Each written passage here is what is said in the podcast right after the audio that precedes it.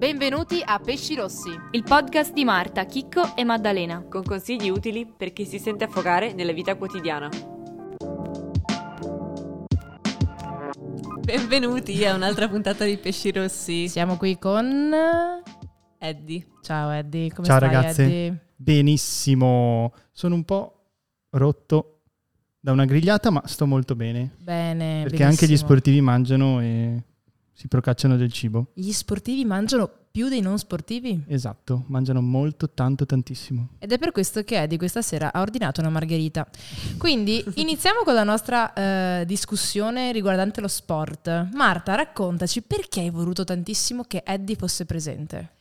Allora, eh, avevamo cominciato a parlare di fare una puntata sullo sport perché sia io che la Chicco negli ultimi anni eravamo tipo un po' alla ricerca delle, eh, sia degli sport da fare, sia diciamo di come effettivamente andare in palestra senza sentire che stai sprecando il tuo tempo, Ah, ma vero. ottenere dei risultati.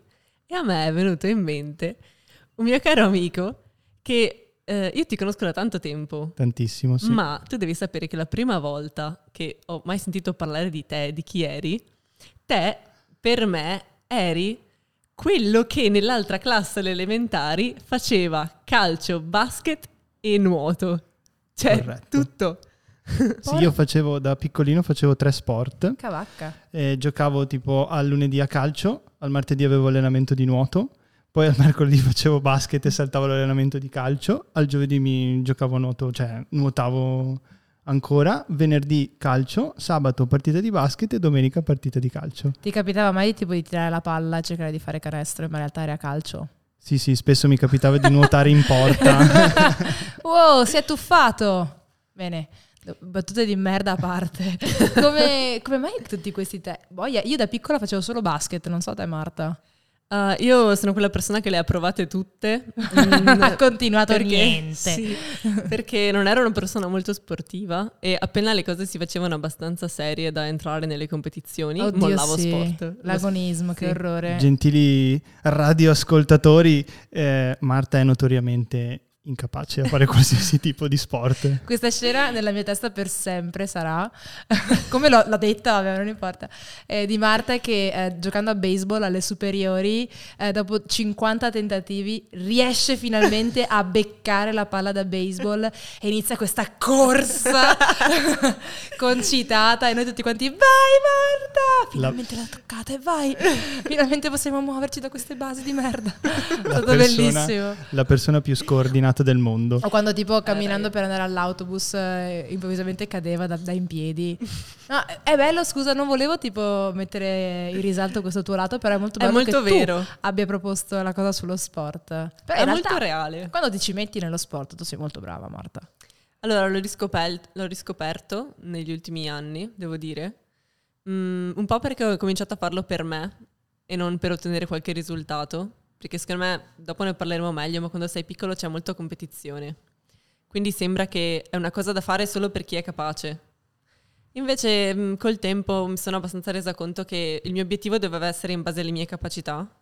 Quindi, mm, che ne so, io entro questo mese voglio imparare a fare questa cosa che non riesco a fare. Cioè, quello secondo me è un obiettivo molto migliore che devo superare questa persona oppure eh, devo rientrare in questo fisico. Cioè, la competizione con te stesso è quella più soddisfacente, Sì, secondo me. anche secondo me è molto bella questa cosa che hai detto. Molto importante. Eddie, tu come la pensi? Io penso che ci sia competizione e competizione. Ci sono più persone che vanno bene e si sentono, ehm, come dire, eh, pronte per essere in competizione con se stessi e si sentono bene anche il loro corpo, funziona meglio e la loro mente soprattutto funziona meglio se sono in competizione con se stessi. E ci sono persone, atleti o comunque, insomma, gente in generale, che funziona meglio se è in competizione con altri e esprime il suo livello contro gli altri e non contro se stesso. Mm. Poi, oltretutto, per non lasciare la tua formazione ferma al TED delle elementari, dopo hai avuto una lunga carriera di sport e sei anche andato a studiare una cosa relativa. Sì, esatto. eh, ho avuto una lunga carriera di sport, poi mi sono fatto male e non, spoiler, non gioco più. E... No, parleremo anche dei tuoi infortuni. Wow, ok, Ok, vai, lo scusa. lasciamo per dopo. e poi sì, ho fatto scienze motorie, quindi ho continuato questa passione che poi è diventata passione sul serio all'università e poi insomma basta, sono andato un pochino avanti, adesso mi tengo in forma qualche volta, eh, però sì, sono sempre, mi piace sempre andare a fare sport, insomma quando mi chiamano per fare qualche tipo di sport io sono sempre presente. Però sport diverso da palestra. Cioè tu non sei uno, spa- un- uno spalestrato. Tu non sei un palestrato. Io vado in palestra Ah! Ah, e mi tengo in forma andando in palestra e anche lì c'è tipo e tipo di persona che va in palestra, ognuno secondo il suo obiettivo. Poi chiaro che se mi chiamano per andare a giocare a beach, vado a giocare a beach, se mi chiamano per fare la partitella a pallacanestro, vado a giocare a pallacanestro, a Trieste vado in kayak a fare kayak se mi chiamano, quindi queste cose qua, sì. Ma tu sei quel, quel bambino che veniva chiamato subito per- durante le squadre, la formazione delle squadre. Io ero quel bambino che veniva chiamato subito. Oh, Io e Eddie stiamo ai- schifoso. Agli Ai lati, esatto, agli opposti dello spettro. Voi finivate in squadra insieme perché eri relativamente il primo e l'ultimo a essere chiamato. Madò, ma- ah, quindi è una passione che, cioè, che coltivi da, da quando hai iniziato? Tre anni? Alle elementari, sì, più o meno. Poi sei anni? Prima Mm. dei sei anni non, non eri quel bambino che è stato lanciato a fare... cose. No, non mi hanno mai lanciato i miei genitori, però comunque, sai, quando c'è la palla vai a giocare, ti butti, fai, quindi è sempre stata una, una mia indole, ecco. Però dopo ah, ho iniziato alle elementari a fare appunto questi tre allenamenti di tre sport diversi tutti nella settimana. E fino a? Ho- sono durato con questa cosa fino alla seconda media, Mm. perché poi ho deciso di fare solo basket. Com'è che hai dedicato la tua vita al basket? Com'è che hai scoperto il vero amore? Cioè, lo sport che era il tuo, diciamo. Allora, mi piaceva giocare tantissimo in porta, io a calcio giocavo in porta, però non avevo l'allenatore dei portieri. Ed ero anche Ah. bravetto, cioè mi piaceva, vedevo che riuscivo ad andare. Poi di portieri ce ne sono sempre pochi, quindi ti chiamano, vai con i più grandi a giocare, allora ti senti figo perché vai con i più grandi. In realtà è perché manca il portiere e quindi tu devi andare per forza. Però poi non c'era allenatore dei portieri, nel basket ero alto e ero abbastanza anche agile e quindi mi piaceva lo stesso. Il gruppo che si era formato era molto carino, molto figo, tutti belli eh, pazzoidi e, e quindi ho continuato, ho deciso di giocare solo a basket. In più c'è da dire anche questo, che ero in una squadra che aveva un obiettivo già a livello ehm, di medie, per capirci, quindi alle medie quanto si ha? 13 anni? Mhm. Ok, già a 13 anni la squadra si era posto un obiettivo di creare con questo gruppo qualcosa che potesse andare avanti ad alti livelli giovanili. Quindi comunque già a 13 anni facevamo i nostri 4-5 allenamenti alla settimana più la partita. Boia. Quindi era molto serrato, sì. E quindi per quello poi ho deciso di continuare con il basket. Beh, mm, come vedi le persone che dedicano tutta la vita allo sport? Nel senso, io avevo degli amici, ad esempio, alle elementari, che non si riusciva mai a uscire con loro perché erano a fare ginnastica ritmica, perché erano a fare basket tutti i giorni. Tu, tu eri uno di quelli. Sì, Com'è cambiato? Cioè, ma io Sei- uscivo lo stesso. ma come facevi? Eh, Dove, dove trovavi il tempo? Allora sai che eh, se giochi alla domenica mattina, al sabato non puoi fare, non lo so, adesso ti parlo magari di superiori in cui riesci a uscire di più con gli amici la sera e i genitori ti lasciano uscire di più alla sera con gli amici, soprattutto il sabato, eh, sai che ad una certa devi tornare a casa perché se poi alle 10 eh, che inizia la partita, cioè alle 9 per te perché devi andare là un'ora prima per scaldarti, eh, se sei intontito e non giochi bene, ti prendi parole dall'allenatore e poi non giochi più, stai seduto. E tu non vuoi stare seduto in panchina a guardare gli altri, vuoi E tutti giocare. ti odiano. Potevamo vincerla, Eddie, invece no. Boh, tipo, ti è mai capitato... No. Però no. No, perché di c'era, Eddie c'era. Sì. Eddie non, fa- non faceva il balordo la sera prima. Esatto. Eddie era pronto. No, sono scelte, sono scelte e bisogna ponderare un po' tutto. Sai che puoi uscire fino a una determinata ora. Basta. Cos'è che pensi che ti abbia dato? Cioè, che noti che effettivamente tu hai grazie allo sport rispetto a persone che non hanno mai apprezzato o il diciamo, lavoro di squadra o se è uno sport diciamo, che fai da solo, insomma, mm, quel tipo di vita. Allora, secondo me sono due cose diverse. Io non ho mai fatto uno sport da solo e ti posso parlare per lo sport di squadra e posso provare a pensare a qualcosa per gli sport in singolo, come non so, ad esempio il tennis oppure anche l'atletica leggera. Ecco, forse l'atletica leggera è un, un esempio più calzante. Nella pallacanestro o comunque in generale negli sport di squadra, eh, il gruppo funziona, cioè la squadra può essere la più forte del mondo, ma se il gruppo non funziona, se non si è amalgamati, non si va da nessuna parte. Non si va da nessuna parte. Puoi arrivare, arrivare, arrivare, però si vede che manca la cosiddetta chimica, no? E questo mi ha insegnato, oltre ovviamente alla dedizione che tu devi avere in tutte le cose che fai. Cioè, se tu sai, per esempio, non lo so, ritorniamo alle superiori, se tu sai che hai due ore, due ore e mezza di allenamento, eh, dopo devi anche giostrarti e capire che hai quel tempo per lo studio, dopodiché non ce l'hai più e sono cavoli tuoi se non finisci prima, ti tocca ritornare eh, dopo l'allenamento a studiare, a fare se non hai fatto prima le cose. E quindi anche lì c'è una sorta di dedizione e capire come organizzarti la giornata, perché comunque la prima cosa c'è, in quel senso è sempre la scuola, no? è sempre lo studio, andare avanti perché c'è quello ed è la prima cosa che bisogna fare.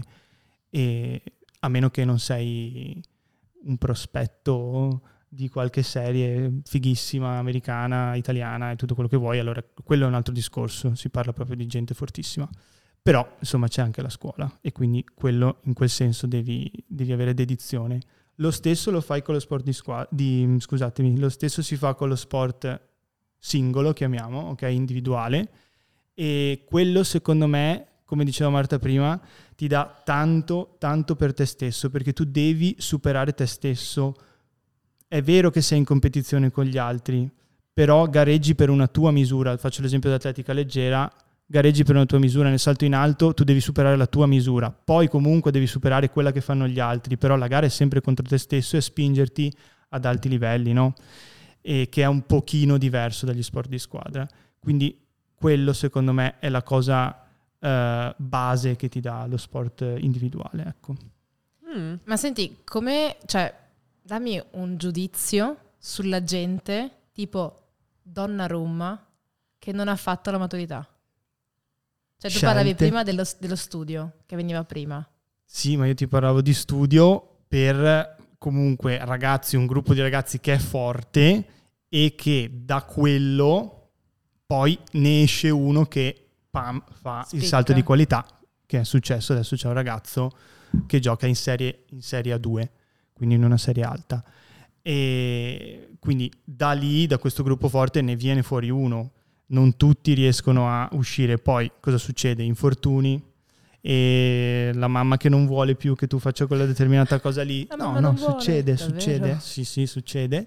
E succede che uno pensa e di fare, non lo so, il giornalista e quindi magari è bravo, è bravo, è bravo, ma lui vuole fare il giornalista e quindi va a fare altre cose. Anche se è bravo, decide di fare una scelta e fare quella del giornalista, capisci? Beh, rimanendo nell'ambito del basket. Però Donnarumma è un cretino perché doveva almeno doveva prendere... Metti che succede qualcosa e non puoi fare concorsi pubblici. Ma non solo, anche, secondo me è anche solo cioè, formazione professionale. Cioè, no, scusami, formazione personale. Cioè, non... Almeno avere un pezzo di carta, dici? No, eh, anche solo, cioè, in senso, far crescere il tuo cervello, cioè, capito? Secondo me il cervello è un muscolo, ragazzi. Come, Gli serve. Come tutti i medici ben sanno, devi allenarlo per farlo crescere. Men cioè, non... sana, in corpore sana. Sì, secondo me non c'è. Lo dico perché io non sono capace, ma secondo me non c'è solo la parte fisica, devi anche un po' fare quella mentale. Allora, io credo che nel caso di Donnarumma quei fatidici 6 milioni all'anno che gli hanno dato il primo mm, anno mm, abbiano eh. fatto la loro, la loro, figura. Hanno Però, avuto un peso. Eh, dettagli, poi il signor Donnarumma se magari viene qua sì, a sì. sui podcast ce il lo prossimo. Dice. Sì, sì, non intendeva dire che eri un cretino. Donnarumma. Sì, no, appunto no.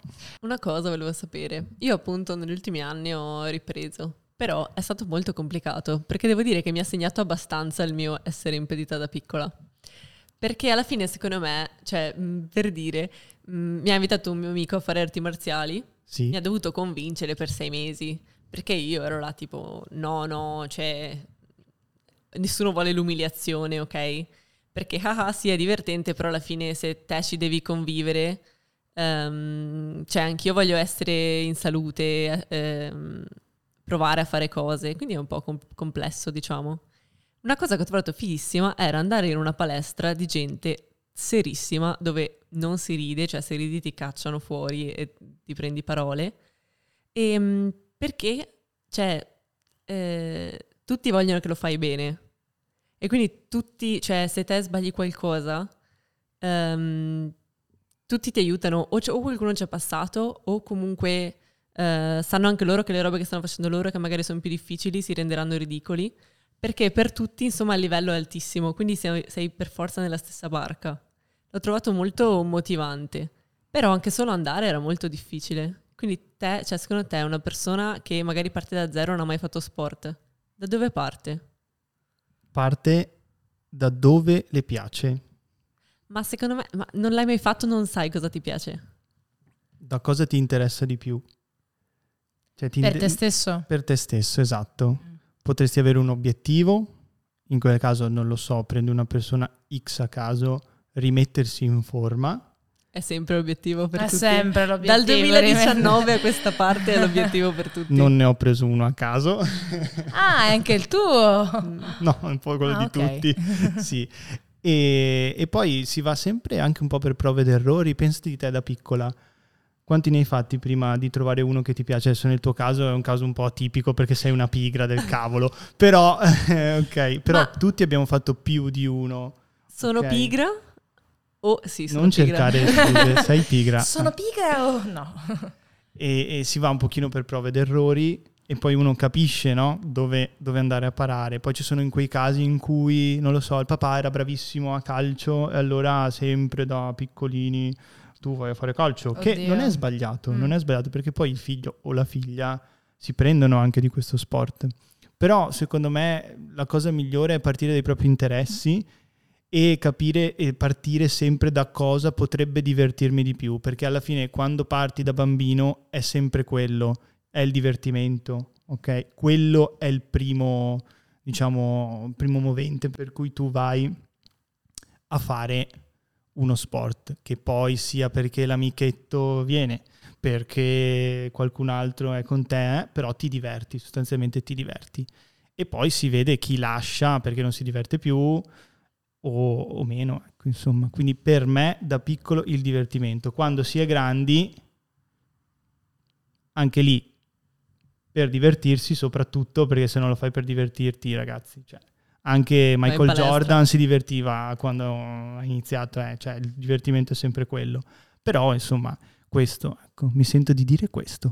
Io ho una domanda sempre nell'ambito del basket, nel senso che un mio amico ha mollato proprio perché iniziavano uh, i, mm, i coach, i manager, non so come si chiama, gli scout gli scout, quelli che scoutano le persone, scout. ok, che, ehm, dove praticamente iniziavano a fare proprio delle selezioni, quindi di conseguenza magari non era più per divertire ma per incassare. E una cosa che mi è rimasta molto in- impressa è una cosa accaduta in una squadra di, che non menzioneremo ovviamente, però cosa hanno fatto? Hanno preso un ragazzo che non aveva mai giocato a basket, ma che è alto 2,10 metri e gli fanno solo prendere i rimbalzi. Dov'è lo spirito dello sport? Punto di domanda. Punto di domanda bello grosso, perché quando tu arrivi ad un'età o comunque arrivi a degli obiettivi che una società si pone, è necessario ed è normale che si decida di prendere la gente più forte e dire ok, puntiamo su di loro alleniamo loro perché abbiamo questo obiettivo qua. Poi bisogna vedere gli obiettivi di ogni società. Questo non, su questo non ci piove. Si può sbagliare in questa selezione? Si può sbagliare in questa selezione. Certo, a me è capitato di avere dei, degli amici, perché poi alla fine eravamo amici, e quando ci siamo splittati nelle due squadre, c'è chi è andato nella squadra più forte e nella squadra più debole, chiamiamo forte e debole per, per semplicità, Dopo 3-4 anni eh, questi qua erano esplosi, come si dice in gergo tecnico, e eh, li abbiamo ritrovati da avversari, li abbiamo ritrovati in squadra con noi perché effettivamente erano diventati più forti e la selezione che era stata fatta prima è stata fatta erroneamente. L'altro discorso, che è quello dello stangone di due metri e lo alleni a fare una cosa sola, per come la vedo io, quindi per la mia idea, è giusto prendere qualcuno che è alto eh, per fargli fare determinate cose? Sì, prendiamolo, però non è che si può allenare solo sui rimbalzi. Non è una cosa eh, fattibile allenare una persona solo sui rimbalzi perché non capisce nulla e non, non è così che si crea un giocatore. Se il tuo obiettivo di squadra e come società è creare un giocatore. Quindi questo devi un po' allenarlo a 360 gradi, soprattutto a livello giovanile, perché se poi vuoi, vuoi, tu creare un giocatore che spacca, che è forte, non andrà da nessuna parte se questo ti prende solo i rimbalzi. Puoi Beh. avere lo stangone di due metri, però se non sa palleggiare, non sa correre, non sa fare niente e sa prendere solo i rimbalzi, finisce la sua carriera quando ha tutti più bassi di lui, quando arriva in under 20, quando arriva in serie DC, quello che è, si ritrova l'altro di due metri che sa fare le cose, lui lo perdi. E quindi questo. L'altra domanda che mi hai fatto tu è sulla uh, spirito sportivo, come l'avevi chiamato. Lì dipende da tutte le situazioni, lo spirito sportivo c'è secondo me anche in queste situazioni perché giustamente si entra in delle età che sono competitive, lo sport è comunque competizione e quindi tu vuoi vincere vuoi uh. vincere. L'importante è partecipare. Fino a un certo punto. Fino a un certo punto. Se arrivi lì, arrivi lì, arrivi lì, vuoi vincere. Cioè, l'annusi. Ah. Eh, vuoi vincere, la, la vittoria ha un buon sapore, buonissimo sapore.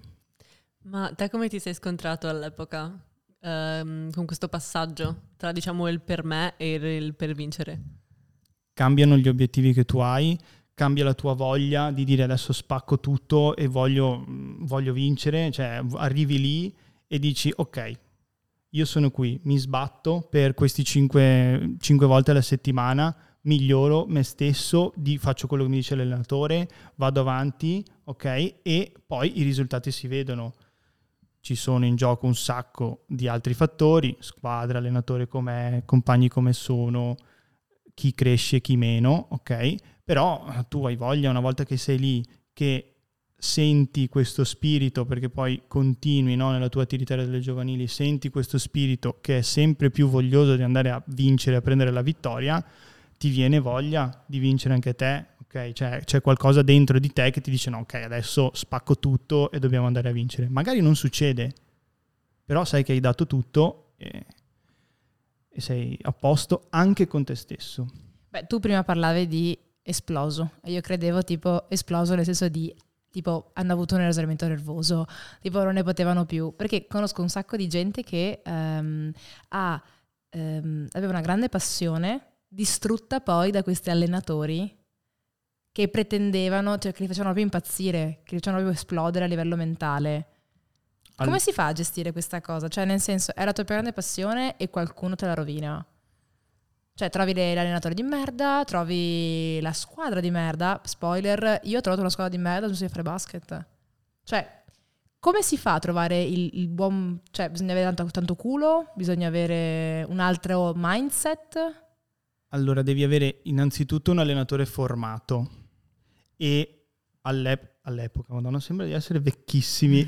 quando, Hai 26 anni, quando, Sei vecchissimo. Quando ne avevo 13-14 era diversa la formazione che c'è adesso. Io ho allenato anche okay, i ragazzini e la formazione che facevamo sei anni fa, di quando io allenavo, è diversa da quella che c'è adesso, è molto molto più dentro anche l'aspetto psicologico e tutto quello che ci va dietro. E per fortuna. E per fortuna, quindi gli allenatori di una volta vecchi che, non, che tra virgolette capiscono poco e che danno poco, sì ce ne sono, ma sono relegati a ehm, realtà, veterani, realtà sì. veterani, quindi quando tu giochi in uh, serie che insomma giochi con, con l'atleta già arrivato. Ah. Ok? È chiaro che l'allenatore è anche un educatore e quindi io sono della scuola che se voglio farti ehm, progredire, voglio allenarti e voglio migliorarti, è necessario che tu passi anche per le mie cazziate, ok? Passi anche per io che ti dico, guarda, bisogna che lavori lì, ti cazzo, ti... si può dire cazzo? Si può Sì. dire. Ah, ok. Eh, ti, ti- mi arrabbio, ok? Ti faccio capire eh, quello che non va, ti do, la- ti do il bastone, ok? E non solo la carota. Poi questo si rivolge a te stesso. Tu riesci a tenere questo aspetto psicologico o cadi? Perché anche lì ci vuole. Tu arrivi lì, arrivi lì, arrivi lì, ma se cadi psicologicamente e se cadi mentalmente, in partita l'avversario ti asfalta. Tu non mi puoi cadere mentalmente ad un certo livello. Sto parlando sempre di un certo livello, eh. ma anche in generale. Non puoi avere un down mentale che manda in pappa totalmente quello che tu sei. Allora vuol dire che tu non sei in grado di sostenere questa- questo peso che c'è, perché inevitabilmente arriva. A proposito di eh, mental breakdown, io ho scoperto che Marcel Jacobs, che ha vinto i 100 metri piani, io sono una grande fan, ha eh, una ragazza che eh, gli fa da ehm, non psicologa ma motivatore. Mental coach. Eccolo, mental coach. Cioè è, è necessaria questa figura. A questi livelli sì. È tipo un ce la puoi fare, stringi i denti, stringi il culo, vai avanti, così tipo. Diciamo di sì, è molto, molto, molto più intenso di questo. Cioè, loro a quel livello lì, quindi si parla di atleti olimpionici, quindi il massimo livello che tu puoi avere, lì C'è entrano bisogno. in gioco tantissimi fattori e lì, lì giochi per vincere. Cioè, tu ti alleni un anno, nel caso di Marcel Jacobs, ragazzi, si allena un anno per fare 100 9, metri. 9 e 80, secondi. 9 secondi e 80. Bah. Pensate se va male qualcosa. No, vabbè, infatti una cosa simile era con Simone Biles. Sì, Lei si è ritirata Chi dalle è? competizioni per un po', adesso non so quando tornerà. Era campionessa numero uno della ginnastica artistica statunitense. Casino Vero. di medaglie olimpioniche, spettacolo. E poi c'è l'esempio di Tania, la patinatrice, che invece lei ha spaccato le gambe della sua avversaria. Perché no? Tania Harding. non lei personalmente, ok? Non lei, però. Non è ancora provato chi ha spaccato le effettive rotule della sua avversaria. Io Però- credo che sia un buon metodo per eh, esorcizzare questo problema di stress. Allora, Eddie, hai mai spaccato le rotule di qualche tuo avversario? non ho mai spaccato le rotole di qualche mio avversario, anche se ti viene tantissimo voglia di farlo, soprattutto con qualcuno. Uh. Questo de- bisogna ammetterlo. Poi è chiaro che eh, c'è un limite sportivo. Quindi cosa fai? Spo- sportivo e legale. Sportivo e legale, sì. E quindi che cosa fai? Giochi duro. Quindi nel mio caso ti metti lì, difendi, stai lì, gli mordi il culo, letteralmente, no, letteralmente no, però eh, sì, si dice anche mordere il culo, quindi stare là come un cane, lo segui, eh, difendi benissimo, giochi duro e gli fai sentire la- proprio la presenza che in questo caso si sente molto. Ah, quindi Ecco. tu sei difensore. No, però No. eh, ti, ho- ti ho fatto l'esempio in difesa, in attacco lo punti, Ah, lo guardi giusto. male inizi a dire, boh, adesso ti frego, adesso ti frego, sì, sì, Ah. sì, sì, ti frego, ti frego, Ma ti sei frego. una e lo freghi. persona fallosa. Non sono una persona fallosa, però se c'è da fermare qualcuno perché non deve fare una determinata cosa, si fa fallo, si chiama fallo tattico e quindi si fa. Ah, tipo Chiellini che ha tirato la maglietta. Quello è un fallo tattico. Quello, quello ci ha quasi permesso di vincere i mondiali, gli europei. Definizione di fallo tattico, si Chiellini che tira la maglietta a Sacca. Sì, E anche questo è sport. Ma Eddie, eh sì. avevi detto? Io ho un aneddoto per Mhm. voi, ci ricolleghiamo al discorso di prima della psicologia, del fatto Sì. mentale. E abbiamo parlato di Marcel Jacobs, abbiamo parlato di Simone Biles, due persone che hanno vissuto e hanno preso una decisione, quindi mm, diversa, su lo stesso aspetto, quindi l'aspetto mentale, il crollo mentale. Marcel Jacobs cosa fa? In semifinale dei 100 metri piani alle Olimpiadi la vince, ha un crollo mentale, non gli vanno più le gambe, trema le- gli tremano le gambe dopo, ha un crollo mentale, alla sera deve fare la finale, non riesce più a muoversi, chiama la sua psicologa e fa io no, basta, non gareggio più perché non riesco, non faccio figure del cavolo. La sua psicologa gli dice no, tu adesso gareggi, poi non so cosa si sono detti, ma comunque gli è, servita, gli è servito per riuscire poi a vincere. Magari non vinceva, però comunque a mettersi lì sui blocchi e partire. Simon Biles ha fatto un'altra cosa, che non è assolutamente giudicabile, cioè non è che si fa come ha fatto Marcel Jacobs. Ha fatto un'altra cosa, lei ha detto ok, non ce la faccio, mi prendo tot tempo e mi tranquillizzo, poi casomai ritorno.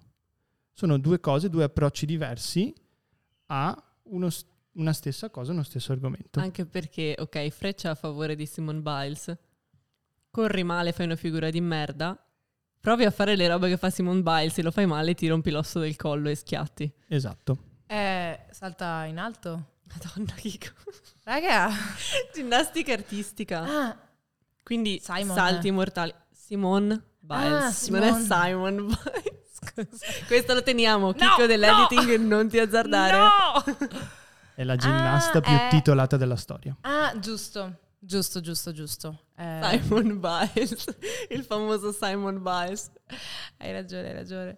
Cambiamo argomento, cambiamo un po' argomento, insomma, non- chiaramente non conosciamo tanto persone famose sportive, No. quindi meglio non tirarci Guarda, più la io zappa sui piedi. spero che se mai dovrò gareggiare a ehm, tipo cadu- caduta, caduta, non caduta catena, caduta libera, caduta libera con Gerry Scotti che salutiamo, spero che non venga mai. Chi ha vinto lo slalom gigante nel 1982? Boh, sto cazzo penso. Sì, Non lo so. sicuramente. Tornando a noi, tornando al nostro super ospite, allora la tua carriera sportiva ha avuto non diciamo uno stop, ma una piccola pausa, non tanto per motivi psicologici quanto per motivi fisici. Sì, ha avuto una pausa che poi è diventata stop, però è stata pausa effettivamente, eh, perché capitano gli infortuni nella carriera di un atleta, più o meno forte, capitano comunque. E, e sì, io mh, ero in... eh, avevo 20 anni, no, 19, sì, perché ero in quinta superiore. E quello è stato il mio primo infortunio. Ho rotto il collaterale mediale del ginocchio sinistro. E ora che sei un medico sai perfettamente qual è. Non sono un medico, ma spero di diventarlo. Scusa. Eh, e, mm, sì, l'ho rotto giocando a calcetto con gli amici, tra l'altro, non facendo cose. Sì, perché dove ti fai male è proprio dove di solito sai, non ci pensi, vai da una situazione che tu non conosci, quindi ti fai male. Spesso capita in queste cose qui. E dopo ho ripreso, quindi ho fatto un'altra stagione e la- diciamo che l'inizio della stagione successiva ho proprio rotto tutto il ginocchio, il che vuol dire di nuovo il collaterale mediale, il crociato anteriore e una parte del menisco. Quindi è la famosa, quella che si chiama immedichese triade. Eh, si chiama così, boh, boh, se ci sono medici all'ascolto lo sapranno. E, mm, e quindi sì, ma capita, cioè, bisogna metterlo in conto. Poi bisogna essere forti mentalmente e capire che ci si può rialzare e capire quanto ci si può rialzare in base a tantissimi fattori che ogni atleta, ogni persona ha, in base ai propri obiettivi e ci si può rialzare sì e si procede con una riabilitazione, un ritorno in campo, sempre in base a quello che vuoi fare. Nel mio caso, eh, ormai quando arrivi a una certa età capisci dove puoi arrivare e quindi ho deciso di non giocare più, un po' per l'università, un po' perché poi allenavo, un po' perché ero quello che ero e quindi ho deciso poi di riabilitarmi senza andare proprio a giocare a- e a fare saltare e fare tutto quello che facevo prima. Quindi questo. Ma hai un... dopo l'infortunio hai avuto magari problemi anche solo, che ne so, a scalare una montagna? Cioè questo ti ha limitato tantissimo, questo tipo di infortunio, per quanto riguarda la tua vita normale? Beh, ogni infortunio è limitante per la vita normale. Poi è chiaro che quando vai a riabilitarti con il lavoro del fisioterapista, quello che vogliono loro è rimetterti a fare quello che facevi nella vita normale. Ah, ok. Poi dipende da infortunio a infortunio. Io, per esempio, con il mio ginocchio malandato, quando il tempo cambia, sento che il ginocchio mi fa male. E questa è una cosa che hanno più persone. È chiaro che se devo scalare una montagna sto attento. Quando vado a giocare al campetto ho la ginocchiera, mi metto la fascia, le fasciature e tutto il resto, cioè sto attento, sto attento. Ma è molto anche un fatto mentale. Eh, c'è chi, conosco gente che si è fatta male, ha avuto il mio stesso infortunio, che adesso gioca, salta, fa tutto quello che faceva prima. È proprio un fatto mentale. Io, per esempio, penso tanto che ci sia ancora qualcosa che non va e tutto il resto, quindi me lo curo anche troppo rispetto a quello che dovrei fare. E sì, ognuno la vive diversamente. Com'è cambiato, diciamo, mh, mm, la tua attitudine alla cosa un mese dopo che hai avuto l'infortunio, magari due mesi, non lo so com'era la fisioterapia, rispetto a che adesso? Cioè, col tempo la vedi in modo diverso o come sì. ti approcci? Mm, diciamo di sì, la vedo in modo diverso. So, prendo più cura del mio corpo, so che se devo fare qualcosa io ci, met- ci mettevo 10 minuti prima a scaldarmi, boh, adesso ce ne metto 20 so che se non ci metto quei 20 minuti poi è un problema perché duro di meno nella mia prestazione e so che se vado a fare un determinato tipo di esercizio, magari quando vado ad allenarmi in palestra devo fare gambe, ho bisogno di fare quell'esercizio prima perché devo scaldare l'articolazione e tutto il resto. Poi ne va anche per tutto quello che fai dopo. Quindi eh, è giusto fare questo ed è giusto capirsi perché ognuno di noi ha i suoi tempi, quando si fa male, ovviamente stiamo sempre parlando di quando ci si fa male, ognuno di noi ha i suoi tempi e piano piano nel mentre capisce come settarsi. Come, come, la vedi questa cosa di genere all'interno dello sport? Nel senso, io venivo vista come il maschio che giocava, capito? Cioè, però io ci mettevo un sacco di passione, cioè mi divertivo proprio a giocare. Cioè, come vedi il gender all'interno dello sport? Questa... Ci sono molti stereotipi questo è, è, è papale. Sì, come anche papale non guardo papale. il basket femminile perché non è come quello di, di maschile. Perché è un altro sport. Dicono così, dicono così. Diciamo che ultimamente le cose stanno cambiando, soprattutto nel calcio, perché il calcio è uno sport, lo sport più popolare al mondo. Cioè, come la vedete? Non è vero, io per come la vedo, per me, anzi ci sono donne molto più forti, molto più intelligenti sportivamente parlando, quindi che capiscono il gioco migliori, molto migliori rispetto a determinati maschi che magari hanno più doti fisiche. Innegabilmente il maschio per corporatura e per genetica ha più doti fisiche della donna ed è per questo che non si gioca mi- misti. Ok? È vero, Chicco, mi dispiace. No. A livelli ci sarebbe una domanda mega, ma non so se sia il caso di fartela. Falla. Come vedi le persone transessuali? È difficile, cioè, so che ti metto difficoltà e non so se magari possiamo tenerla, ma mi è venuta in mente questa cosa perché l'ho fatto con la faccia. Beh, se guardi, eh, dico la mia anche se non sono Eddie. Vai. Eh, record più alti maschili e record più alti femminili. Stiamo parlando del top del mondo, ok? Olimpionici intendo. C'è una gran differenza e quella è la donna top selezionata tra tutti i paesi, tra i migliori di tutti i paesi, e quello è l'uomo top selezionato tra i migliori di tutti i paesi. E c'è uno scarto. Se um, un uomo, per esempio, uh, fa la transizione, cioè um, io mi sentirei, cioè dal punto di vista umano, mi sentirei di dirgli certo che puoi fare quello che vuoi, certo che puoi competere, però pensa a te, metti che te sei una donna che fa uno sport da tutta la vita, ok? E che te saresti la numero uno, però c'è qualcuno che è più veloce di te e che ha un vantaggio non indifferente. Cioè, perché appunto biologicamente magari ha delle prestazioni migliori. Perché appunto è, è trans. Mi, cioè, è, una, è un discorso che secondo me è molto complicato.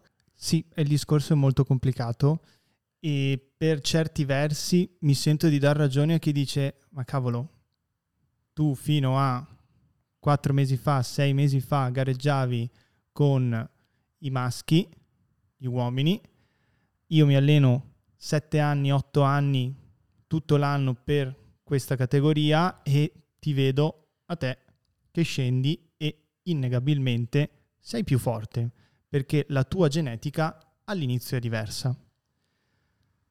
Però c'è un però. Dall'altra parte uno deve pur dare la possibilità, che è quello che poi è successo col sollevamento pesi, adesso non mi ricordo quale sia l'atleta, comunque un atleta che ha fatto il, il cambio di, gender, il cambio di sesso.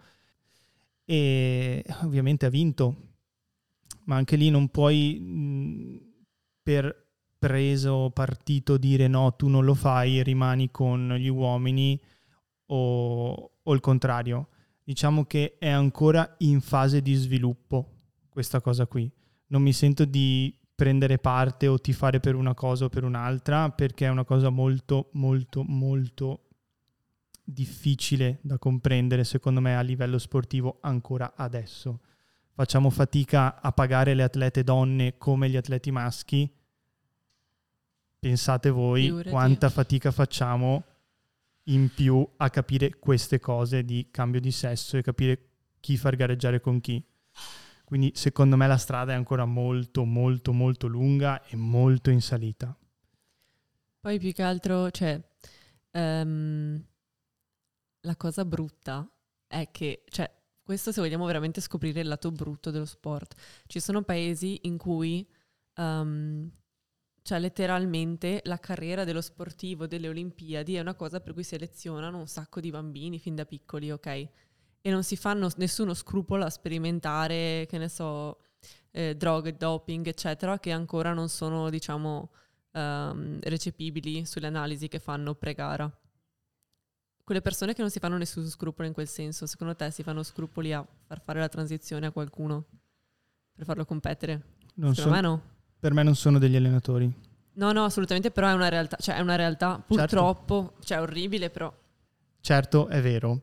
Il doping secondo me è un altro discorso ancora e io la penso, non solo io ma anche la scienza lo dice, quando tu ti dopi cambi la tua genetica e per me chi, cioè la mia idea è chi beccano dopato sei fuori, per me sei fuori, devi uscire fuori perché non sei, non sei leale. È come quello che succede con i culturisti, hanno la categoria di chi si dopa e gareggiano loro dopati Davvero? E Esiste la una catego- categoria dopati? Certo, Mister Olimpia è una categoria dopati. Ma bellissimo, questo non lo Perché- sapevo. perché non è, cioè per gli steroidi, perché prendono steroidi? Prendono steroidi, Gli steroidi non ti fanno aumentare la massa, sì, la muscolare. massa, ma anche gli estrogeni o sbaglio? No. Perché io sapevo di alcuna gente con- che prendeva steroidi e aveva tipo... Allora, Sì, no. No, no. quello è un effetto collaterale degli Ah, steroidi. Di un cioè- abuso, magari. Sì, sì, sì, infatti tu vedi, adesso sono molto mascherati col trucco e tutto il resto perché anche loro si truccano, hanno l'abbronzante e tutto perché devono mettere in L'olio. risalto le forme. Però le tettine, tra virgolette, ai signori Mister Olimpia vengono fuori per forza perché è un effetto collaterale degli steroidi. Poi, chiaro, anche lì c'è tutta una storia enorme di come prenderli, quanto prenderli e via dicendo e quindi si possono un po', diciamo, limare questi effetti collaterali. Loro li prendono, hanno delle persone che gli dicono come prenderli, quanto prenderli e via dicendo. Però, ritornando al discorso di prima, allora con i dopati si fa una categoria dopati e una categoria dove gareggia chi è, diciamo, natural, ok? Come succede nel, nel bodybuilding. Una parte di me vuole vedere dove può arrivare l'uomo. cioè, tipo, Dopatevi. esatto. Cioè, no, no, assolutamente no. Però allo stesso tempo, vuoi dirmi che se ci fosse un... Vediamo quanto cacchio riesce a correre uno con tutte le droghe di questo mondo, non lo guarderesti? Sì, Sì. ma è antietico. Assolutamente. Lo vorrei guardare. Anche i palloni della Nike sono antietici. Però...